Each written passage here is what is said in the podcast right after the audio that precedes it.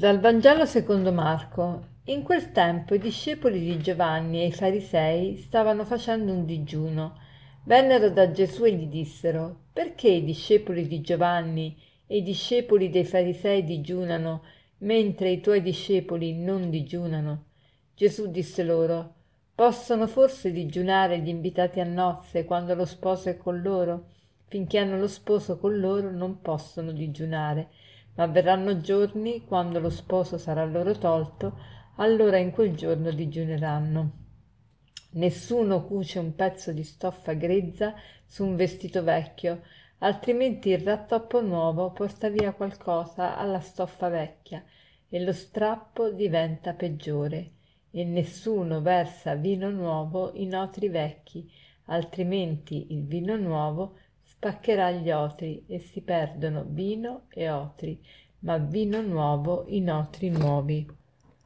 Leggendo questo Vangelo di primo acchito si ha l'impressione che Gesù abolisca il digiuno, ma la domanda di Gesù eh, che Gesù pone è la seguente: Possono forse gli invitati a nozze digiunare quando lo sposo è con loro? Verranno giorni quando lo sposo sarà loro tolto, allora in quei giorni digiuneranno.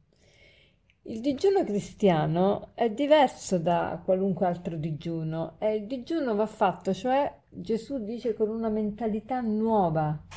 Nessuno cuce un pezzo di stoffa grezza su un vestito vecchio, nessuno versa vino nuovo in otri nuovi.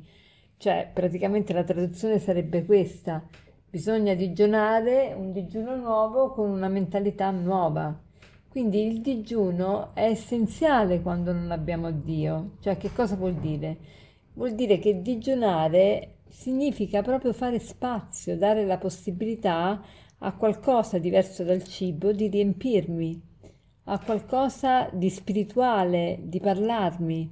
Infatti Gesù nella, quando è nel deserto, è condotto nel deserto eh, durante le tentazioni, il diavolo gli dice se tu vuoi tutto questo, mm, queste pietre possono diventare pane, no? E Gesù che come risponde? Non di solo pane vive l'uomo, ma di ogni parola che esce dalla bocca di Dio.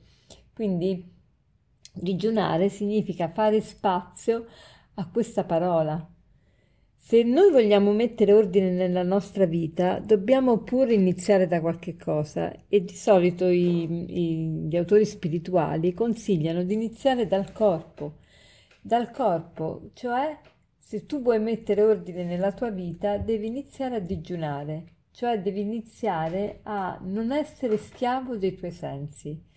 Perché quando io mangio o qualunque altro senso cerco di soddisfare, io mi alieno da, da me stesso, mi intontisco, sono, sono sì gratificato, ma a lungo andare eh, queste soddisfazioni del corpo mi uccidono perché uccidono la mia capacità di amare, perché mi portano a essere incentrato su me stesso.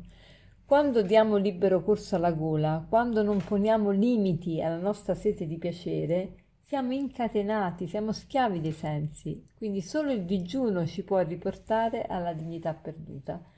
Quindi oggi facciamo magari il proposito di digiunare non nel senso di non mangiare, ma ancora meglio di mangiare con misura, con parsimonia, in modo da alzarmi da tavola che ancora ho fame, senza voracità, masticando, magari gustando anche bene il boccone che mangio, ma aspettando prima di iniziare a mangiare che tutti i commensali siano serviti e che io abbia modo di benedire il cibo con una preghiera.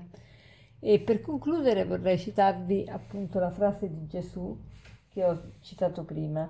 Non di solo pane vive l'uomo, ma di ogni parola che esce dalla bocca di Dio. Non di solo pane vive l'uomo, ma di ogni parola che esce dalla bocca di Dio. Buona giornata.